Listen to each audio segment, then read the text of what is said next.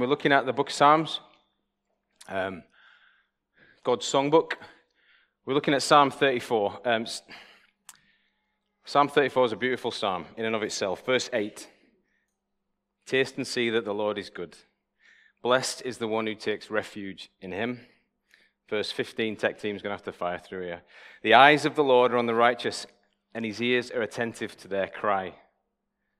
Verse 18, the Lord is close to the brokenhearted and saves those who are crushed in spirit. Like a lot of the Psalms, it's a moving, beautiful psalm. But this psalm in particular, it's even more moving. And it's like some songs that you might be able to think of that you've got in your back catalogue. It's even more moving when you know the backstory to the psalm. Um, I don't know if you've got a Bible in front of you, and I can't remember if it was on the text at the start. It's, this psalm is of David when he pretended to be insane before Abimelech, who drove him away, and he left. That context is not insignificant in this psalm. Do you know about David? Are you familiar with the character of David? Maybe some of you will be familiar with the character of David, the shepherd boy who wrote the Psalms, who killed the giant, the shepherd boy that became the hero who everybody worshipped. He was good looking, he was awesome at fighting, he had everything. Everybody loved him, even Saul, King Saul. That is until everybody loved him so much they wanted to make him king. God wanted to make him king. It seemed inevitable that he would be king. At that point, we read that Saul, maybe he was going mad already, went mad. He was raging at the idea. And you know how this story works in the ancient world, when, well, even not so ancient, even up until recent history. If somebody's there to oppose your crown, if there's a threat to your crown, what do you do? You chase them to death, you kill them. David was pursued to death.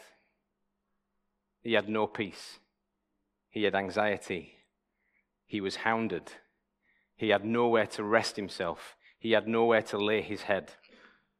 He couldn't trust anybody. If you read through some of the Psalms, you will see between the lines or on the lines of the page a broken man. Somebody who was terrified, somebody who was at an end of himself. We read in the Psalms of David describing night terrors, of, of it being like there were wolves chasing after him, of him having no sleep Everybody was after him. He was terrified. He had a price on his head. They wanted to kill him. And in his panic and in his desperation, he fled. That's definitely not the right word, but there you go. To a place called Gath. In his panic, he was running away. He was going insane. And the people at Gath would remember him because that's where Goliath was from, the Philistine. And at his wits' end, terrified, broken, as the people grab him and bring him before the king. This is what it tells us in 1 Samuel 21. He feigns madness. I don't know how much he was feigning madness. I think he was a, he was a broken man. I think he was having a breakdown.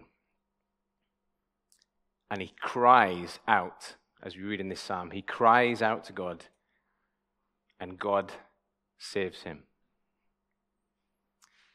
If you've ever been around or had personal experience of breakdown, I don't know if you've had that. I don't know if you know somebody who's been through that. I've had a little bit of that. When you read through the pages of the Psalms, a couple of things becomes evident. David's words are really accurate. You can't get any sleep. You feel like you've been chased harsh as it seems, by wolves. There's night terrors. But more than that, when you have a breakdown, or if you know somebody that's had a breakdown, whilst you never ever want to go there again, whilst you never want to be in that place again, what you learn there is invaluable. What you learn in the pits at your wits' end when you're at an end of yourself. You, I mean, I even look back now a couple of years and I think, I don't, nothing in me wants to go back to that place. Maybe you know, maybe you've been through some of this and you say to yourself, I don't ever want to go back to that place. But the, the world that we see, the view we get of ourselves in that place is invaluable. Who your friends are, who you are, how vulnerable you are, how strong you're able to be, how precious your life is. And if you're a Christian, if you're somebody like me, what saves you? You don't know Jesus is all you need. So Jesus is all that you've got. The invaluable lessons of breakdown. The backstory to this psalm is a picture of salvation, being saved. I don't know if you're all Christians. I don't know where, you, where you're at with that salvation story thing. I don't know if, you, if how far down that road you've got. I don't know if you've made a profession of faith. This is a picture of salvation. Salvation is it's not signing up to be part of a club. It's not just keeping traditions. It's not being able to rock up at church every week. It's realizing, like David, in his brokenness, that you've not got all the answers to the world's problems. You're not going to figure all those problems out. You need to cry out for help. And it's realizing in that cry out for help that help is available, that God can answer that.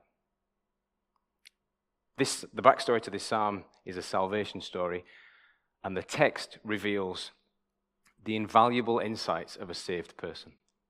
These are like the memoirs of somebody who realizes what it means to be rescued. This is what's on offer for us. This is the stuff that we need to hold if we're Christians, or it's the stuff that you might be missing out on if you're not. So it's a few things that we need to hold on to.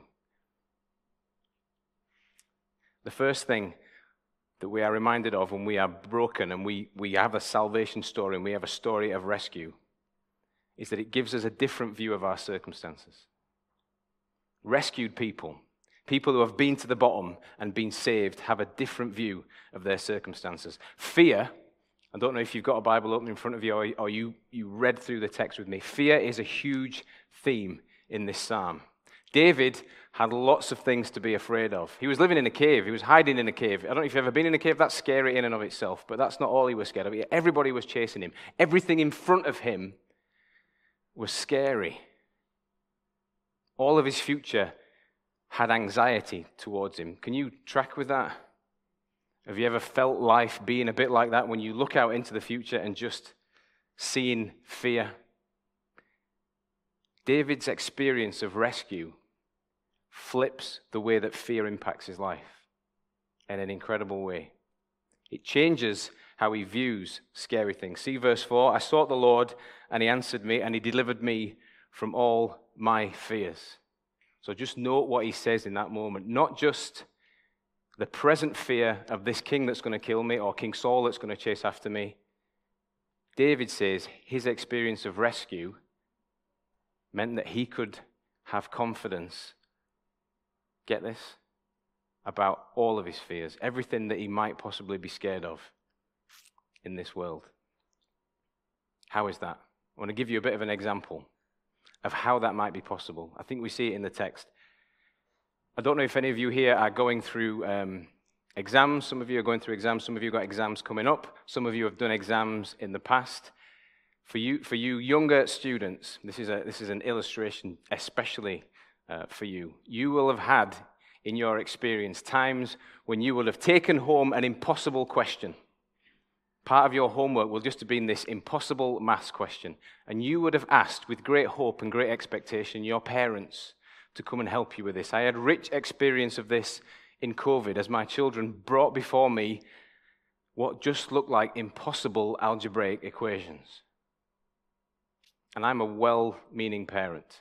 I love uh, my children. And as I looked down at this impossible task and offered them some antiquated solution, or quickly ran out of the room to Google it, and eventually find an answer, and somehow we muddled through and got an answer. But as I, I realized as I left them, that as they looked on their potential to complete mathematics GCSE, I hadn't cancelled all of their worries. I hadn't resolved it. In fact, I probably made it worse. It was all still up in the air. When I'm helping out my kids, if that's the help that they've got, they're still vulnerable. But imagine you go in the next day and your math teacher's a lovely lady. In fact, your teacher is the head of maths, and she sits before you. You put your hand up and you bring this impossible equation, and she sits there and sits there with you and explains it out beautifully and says to you, I'm here for you always. I'll be accessible and ready, ready to help you at any point. If you get that sort of encouragement, if that's your help, you're going to start to have some confidence that you're going to pass your maths GCSE. In fact, if you're dealing with the hardest maths problem that is out there and you know you've got this great help helping you, actually you're going to look at life and go, maybe I'm not just going to pass maths, but maybe, maybe I'll, maybe I'll be all right. Maybe I'll pass everything. If this is the help that I've got. This is what David realizes as he's rescued in this impossible circumstance when he's at death's door, when everything is stacked against him if he can be saved from death, the impossible, and if the person that's saving him is God, then he's not just saved from that. If it's death that he's saved from, and if it's God that is saving him, then he can look at everything he might need to be worried about down the line and say to himself, Do you know what? I think this might just be okay. This is the hope that we have this is what it means to be saved. This is the faith that we possess. It's not that you're never going to have any trouble. It's not that you're never going to have any bother. It's that death's conquered. It's that you stand right before God. The impossible problem has been resolved, and it's God that's resolved it. So, with all of the troubles and all of the worries that we can look at, somehow we can reorder ourselves. We can say, Do you know what? I think everything's going to be all right. If it's God that's saving me, and if God can save me from the impossible, then I'm going to be okay. In fact, it's more than that. See verse 9 and 10. Fear the Lord, you his holy people, for those who fear him lack nothing. The lions may grow weak and hungry, but those who seek the Lord lack no good thing the worst thing that you could come across. The lions that grow weak and hungry, even the, when rich and powerful people can't cope, even when everything is against us, David says, it's going to be okay.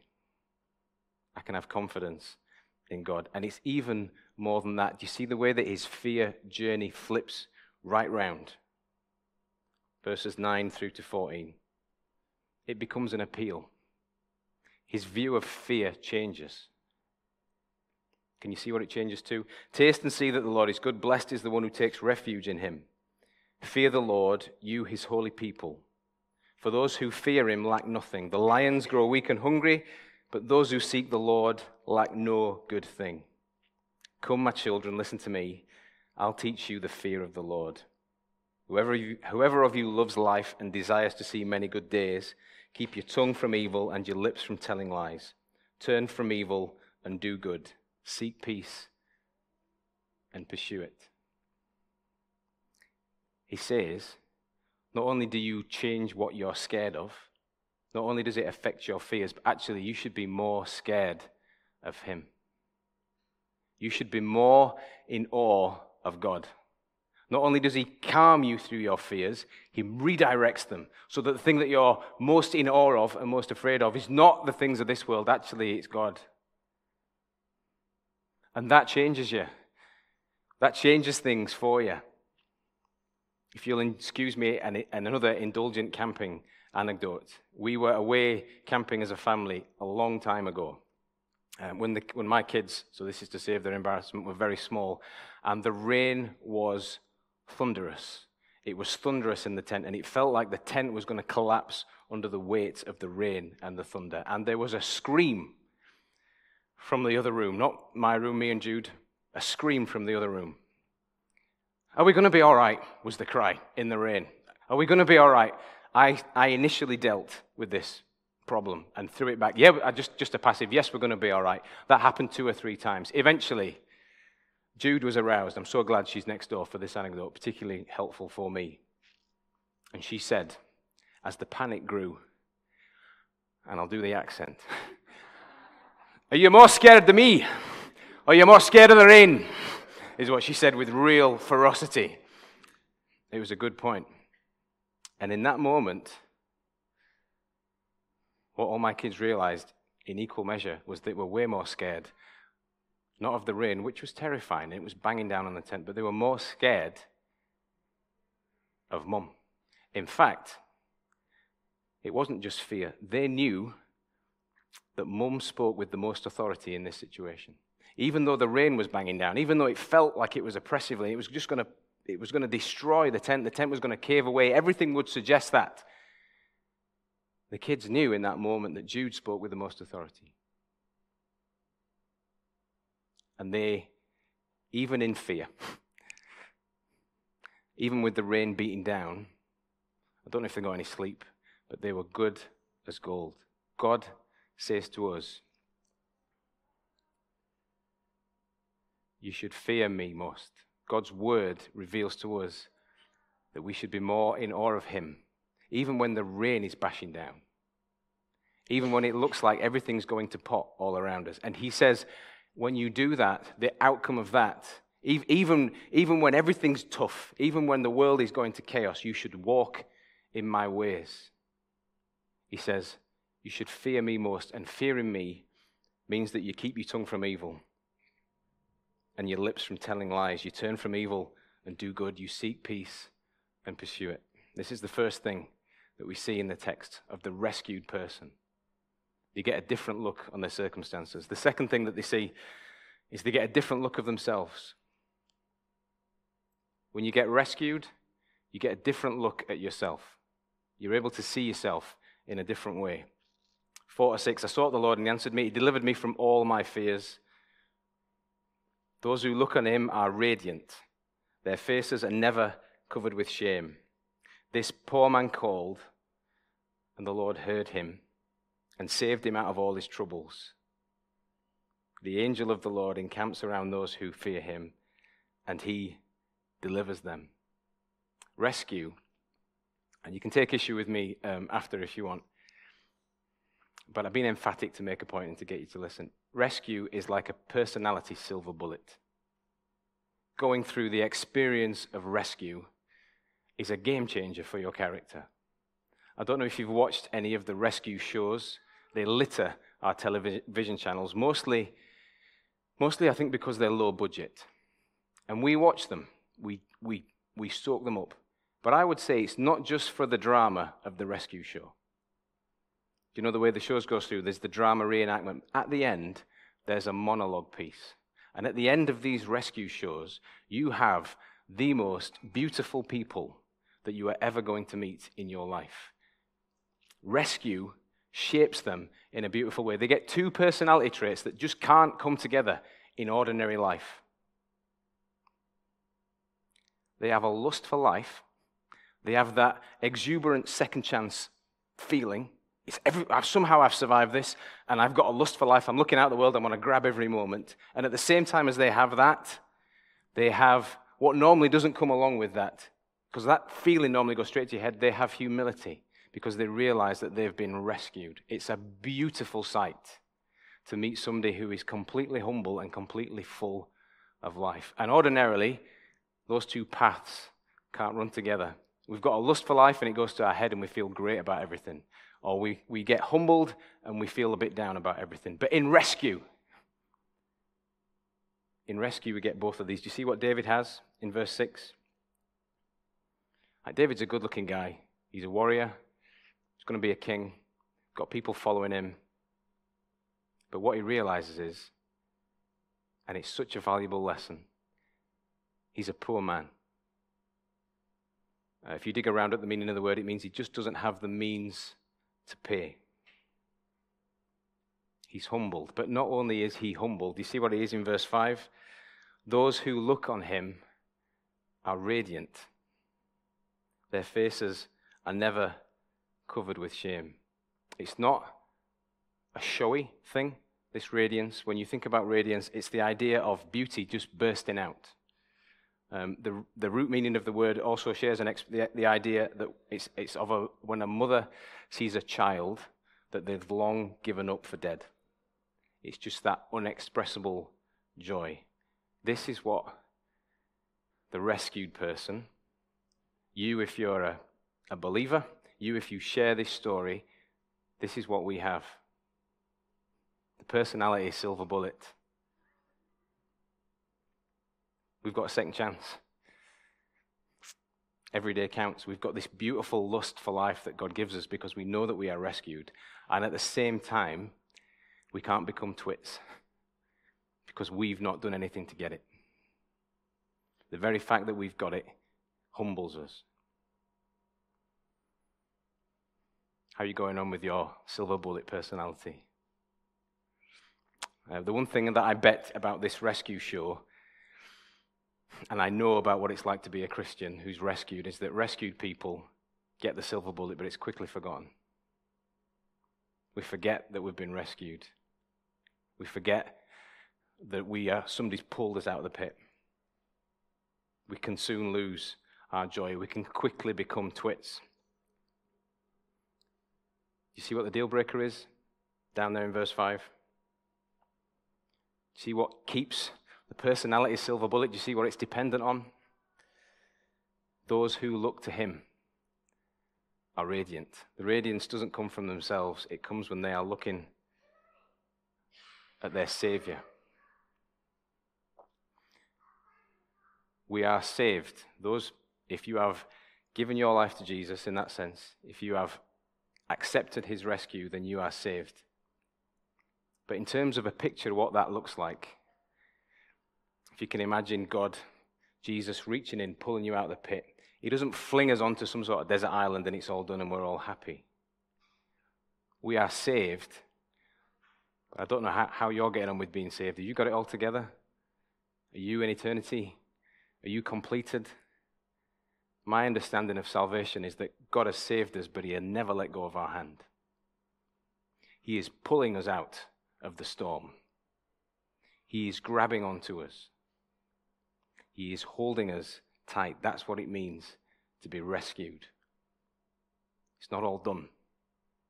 He holds on to us and he says to us in this passage, and he reminds us that we need to look at him. The change comes when we're able to see the rescuer. I imagine when you've been rescued, you quickly forget what's happened. It probably passes by quite quickly, but then if you revisit the site or you see the person that's rescued you, your emotions come flooding back.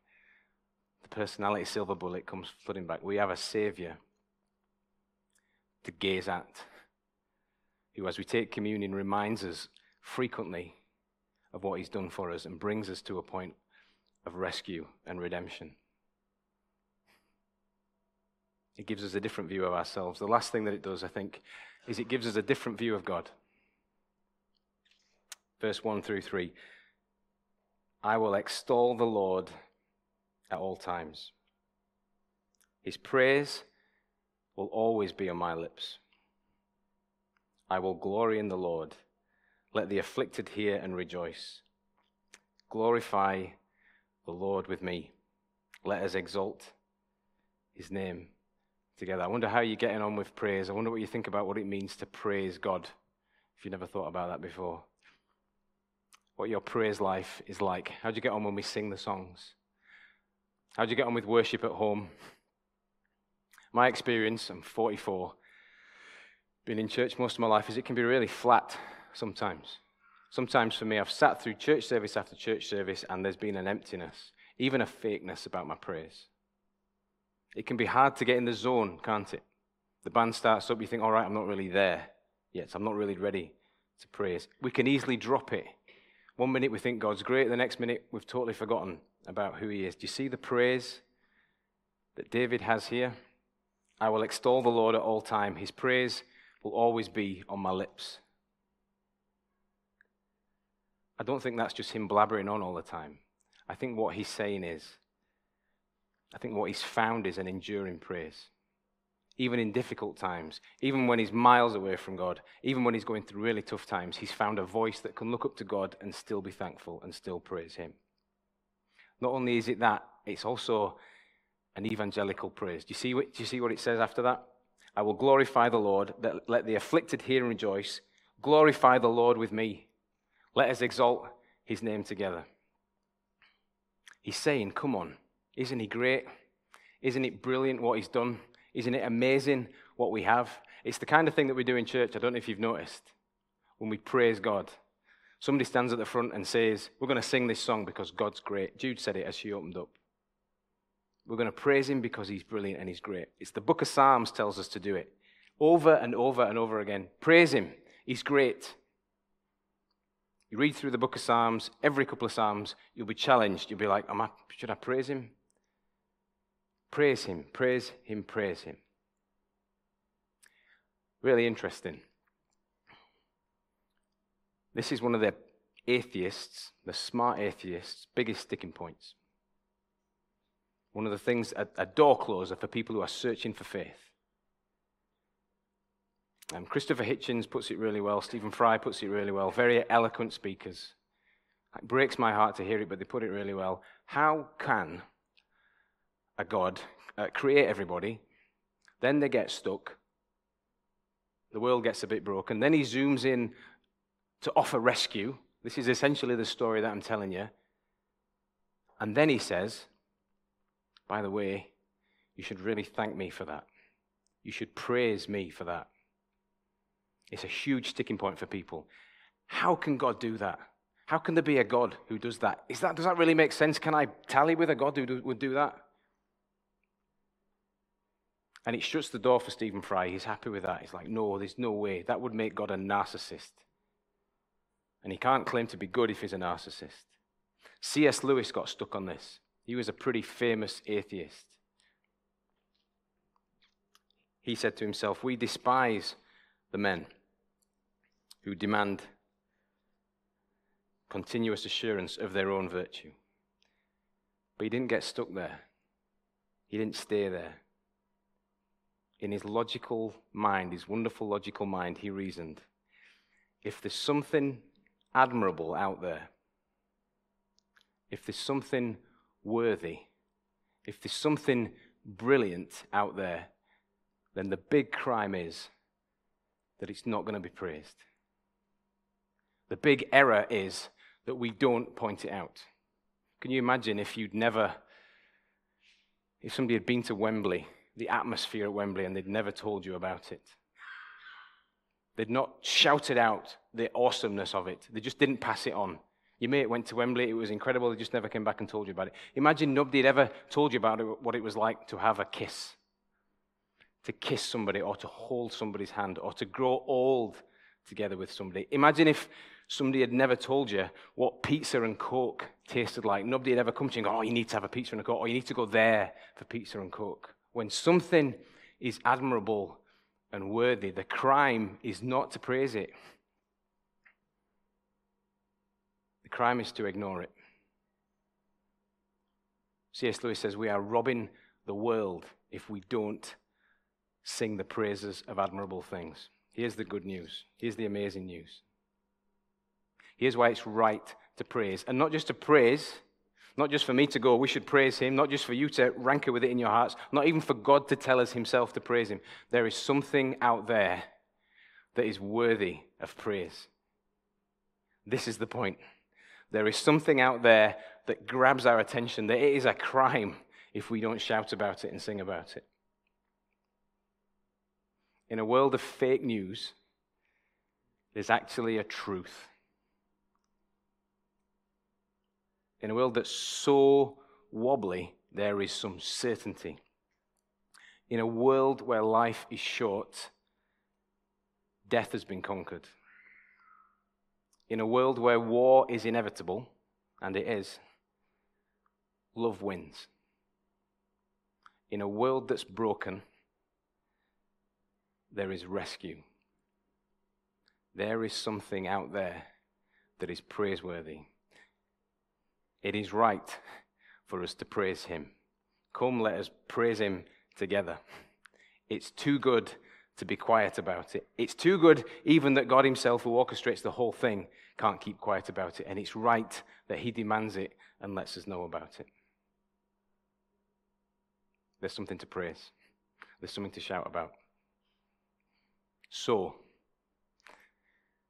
final thing it changes how we see others, it changes our message for others, it changes how we look at other people. This whole psalm, David changes from feeling it for himself to looking out at what it means for other people. It's an evangelical psalm. All the way through, he's saying, I need to tell somebody about this. Sharing your faith, if you're a person of faith and you want to pass it on to somebody, it's tough, isn't it? Sometimes. Maybe, maybe you've got it licked, maybe you're better than me, but when I'm in those positions where I'm, where I'm down to share my faith, it can be a tricky thing. Where do you start? How much do you tell them about the Bible? How much do you tell them about this or about that? How much do you want to explain? What I would say to you is remember the lesson from David. The power of a rescued person, the story of a rescued person is compelling. David has tasted it. And this, this is all that he does in his preach to the world. He's tasted its goodness. He's tasted the forgiveness that comes with it. He's tasted the hope that comes with it. He's tasted the rescue. And he says to us in verse 8, Taste and see that the Lord is good. I've tried this, I've bitten into it, and it's amazing. Think of that when you're in that tricky spot, maybe when you're wanting to pass on your faith and you're thinking, Where do I start with this? Just start with, well, at least for me, it tasted amazing. To know that I could be forgiven when I've done what I've done. Don't know where you're at, don't know where you'll go with it, but for me, it was amazing. When I didn't have any hope, when everything I seemed to touch went wrong, to know that I am in contact with somebody who holds all things in his hands, man, you have got to just try this. Taste and see that the Lord is good.